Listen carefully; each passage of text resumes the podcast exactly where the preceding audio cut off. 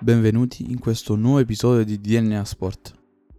Se l'episodio precedente ha avuto come protagonista Maradona, simbolo di Napoli, questa volta parleremo invece di colui che ancora oggi è confrontato con Diego.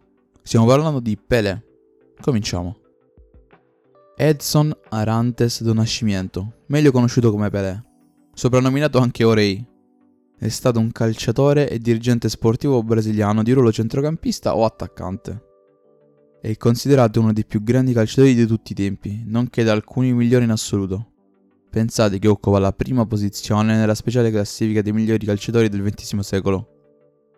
Da calciatore ha legato la sua carriera principalmente al Santos, con cui ha vinto 10 volte il campionato paulista, 4 il torneo di Rio di San Paolo, 6 il campionato brasileiro Serie A, oltre a due edizioni della Coppa Libertadores. Inoltre è l'unico calciatore al mondo ad aver vinto tre edizioni del campionato mondiale di calcio, evento avvenuto con la nazionale brasiliana nel 1958, 1962 e 1970. Pelé nel corso della sua carriera si è dimostrato un calciatore completo, capace di coniugare tecnica e abilità atletiche, intelligenza e velocità, precisione nei passaggi e senso del gol. A tal proposito si ricorda che segnò 5 reti in un solo incontro in almeno 6 occasioni, realizzò 4 gol in una singola partita 30 volte e aggiunse a ciò 92 triplette. Numeri davvero mostro. Il repertorio di dribbling di Pelé includeva una famosissima giocata che in Brasile viene chiamata dribble da vaca, che il campione aveva mostrato nella partita contro l'Uruguay del 1970 al mondiale. Quando lasciò passare il pollone senza toccarlo verso un lato del portiere Ladislao Mazurkiewicz e si lanciò su quello opposto, disorientando l'avversario. Pelé è stato anche un eccelso colpitore di testa, nonostante non fosse molto alto, diciamo. Era inoltre un ottimo tiratore di calci piazzati. Ha infatti realizzato in tutta la sua carriera calcistica 70 reti su calcio di punizioni, che lo rendono il secondo miglior realizzatore di punizioni di sempre dietro al solo Giugno Pernambucano. Però come nostra solita abitudine, dopo questa premessa generale, partiamo dal principio, dalla sua infanzia. Era figlio dell'ex calciatore Dodigno, che terminò la propria carriera a causa di infortunio al ginocchio. Pelé era inizialmente soprannominato Dico dai suoi parenti. Già da bambino si guadagna compensi extra pulendo scarpe. E quando il padre gli disse di giocare a calcio, pensate che, vista la povertà della famiglia, non si poteva neanche permettere di comprare un pallone. Ma giocava solitamente con un calzino degli stracci riempiti con carta e legati con un laccio, oppure con un frutto di mango. Fu in quel periodo che un suo compagno di scuola gli diede il soprannome di Pelé. Questo nome gli fu dato in realtà per farlo arrabbiare, per prenderlo in giro, poiché pronunciava Pilé il nome del portiere Bilé. Eppure, come la storia del calcio ci ha mostrato, questo rimarrà l'appellativo con cui è stato conosciuto da tutto il mondo. In realtà Pelé ha sempre ricordato con orgoglio il suo vero nome, cioè Edson, il con il quale vorrebbe essere chiamato. La prima squadra in cui giocò Pelé fu il Bauru, squadra dilettantistica locale, ma a breve fu notato dal Valdemar de Brito, ex nazionale brasiliano dagli anni 30 e 40, che all'età di 15 anni lo convinse a fare un provino per il Santos. E proprio lo stesso ex calciatore disse alla dirigenza del Santos che quel ragazzino di 15 anni sarebbe diventato il miglior calciatore del mondo. Pelé raggiunse così le giovani del Santos, e in cui giocò per una stagione prima di approdare in prima squadra, con la quale riuscì a debuttare il 7 settembre del 1956, in amichevole contro il Corinthians. Subentrato a Del Vecchio, e segnò al 36 minuto con un gol nel 7-1 finale per la squadra di Santos. Nel 1957 fu inserito stabilmente come titolare nella prima squadra e pensate all'età di soli 16 anni divenne il capocannoniere del campionato paulista. Sia dopo il mondiale del 1958 che quello del 1962, diverse squadre europee offrirono cifre importanti per acquistare il giovane giocatore, fra cui il Real Madrid, Manchester United e la squadra italiana Juventus. Perfino l'Inter nel 1958 riuscì a fargli stipulare un regolare contratto, ma Angelo Moratti si vide costretto a stracciarlo in seguito a un'aggressione subita dal presidente dal Santos a opera di un tifoso. Nel 1961 il governo del Brasile dichiarò Pelé tesoro nazionale, per evitare qualsiasi possibile trasferimento. Negli anni 60 e 70 il Santos era considerato tra le squadre migliori del mondo, tanto che giocavano i continenti disputando amichevoli con innumerevoli squadre. Una sorta di Harlem Globetrotters del calcio.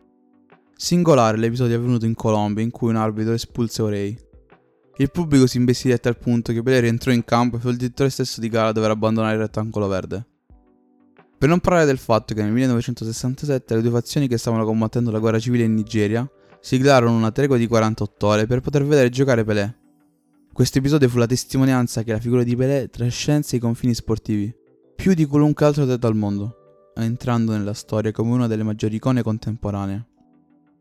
Nel 1974, dopo 19 stagioni con la maglia del Santos, Pelé decise di ritirarsi dal calcio dopo aver giocato insieme a grandissimi giocatori. Nel 1975 però, dopo un anno lontano dai campi di gioco, Pelé fu ingaggiato dai New York Cosmos, squadra del North American Soccer League, che gli offrì con il beneplacito del governo brasiliano un contratto di circa 4,5 milioni di dollari per tre anni. Il 1 ottobre del 1977 Pelé concluse la sua carriera disputando un amichevole tra Cosmos e Santos, le sue due squadre. La partita fu disputata in un Giants Stadium, tutto esaurito, e fu trasmessa dalle televisioni di 38 paesi di tutto il mondo. Il brasiliano giocò il primo tempo con i Cosmos e il secondo con il Santos. Il match fu vinto dalla squadra statunitense. A segnare furono Reinaldo per l'1-0 del Santos e Pelé su punizione nella prima metà della gara e Mifflin che all'intervallo aveva preso il posto dello stesso Pelé nel finale dei Cosmos per 2-1. Durante l'intervallo i Cosmos ritirarono la maglia numero 10 di Pelé e alla fine della partita Orei, impugnando una bandiera del Brasile nella mano destra e una degli Stati Uniti in quella sinistra, fu caricato sulle spalle dei compagni di squadra e portato in trionfo fuori dal campo. Dopo il suo ritiro, JB Pinheiro, ambasciatore del Brasile presso l'ONU, dichiarò Pelé ha giocato a calcio per 22 anni e durante quel periodo ha promosso l'amicizia e la fraternità mondiali, più di qualunque altro ambasciatore. Ora, dopo aver fatto un excursus generale di quella che è stata la carriera dal punto di vista dei club di Pelé, passeremo a parlare della nazionale, come ho detto ha vinto tre mondiali. Però partiamo dall'inizio. Il 29 giugno 1958 Pelé scese in campo allo stadio Rassunda nella finale contro i padroni di casa della Svezia e a 17 anni fu il più giovane calciatore a giocare una finale di Coppa del Mondo. La Seleção batte la Svezia per 5-2 giudicandosi il suo primo titolo mondiale, anche grazie a due reti di Orei. Il primo gol di Pelé fu un pallonetto a superare il difensore che lo marcava, seguito da un preciso tiro al volo e in seguito è stato scelto come uno dei più grandi gol nella storia della Coppa del Mondo. Invece il 30 maggio del 1962 contro il Messico avveniva la prima partita dei mondiali in Cile del 62, ai quali il Brasile, guidato da Moreira, era qualificato di diritto in qualità di detentore del titolo. Pelé fu autore dell'assist che per il primo gol col di Zagallo e segnò il secondo gol che decretò il 2-0 finale dopo aver superato 4 difensori.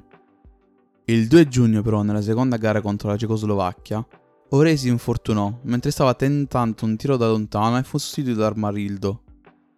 Pelé a causa di quell'infortunio dovette saltare tutte le altre gare della competizione, ma a guidare il Brasile verso il suo secondo titolo mondiale fu Garrincha. Anche per i mondiali del 1966 in Inghilterra, il Brasile aveva fatto tornare alla guida Feola e si era qualificato di diritto avendo vinto l'edizione precedente della Coppa del Mondo. Il torneo del 1966 fu contraddistinto da un gioco molto duro e Pelé fu uno dei giocatori che ne fecero le spese. Con la rete realizzata su punizione il 12 luglio contro la Bulgaria, che era la prima gara dei Verde Oro, Orei divenne il primo giocatore a segnare in tre diverse edizioni dei mondiali.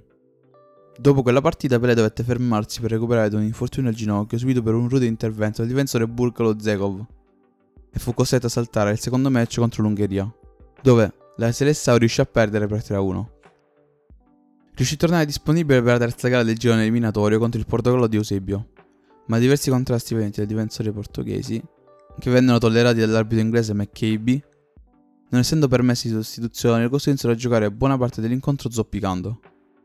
Il Brasile fu nuovamente sconfitto per 3-1 e venne così eliminato dal primo turno dei mondiali per la prima volta dal 1934.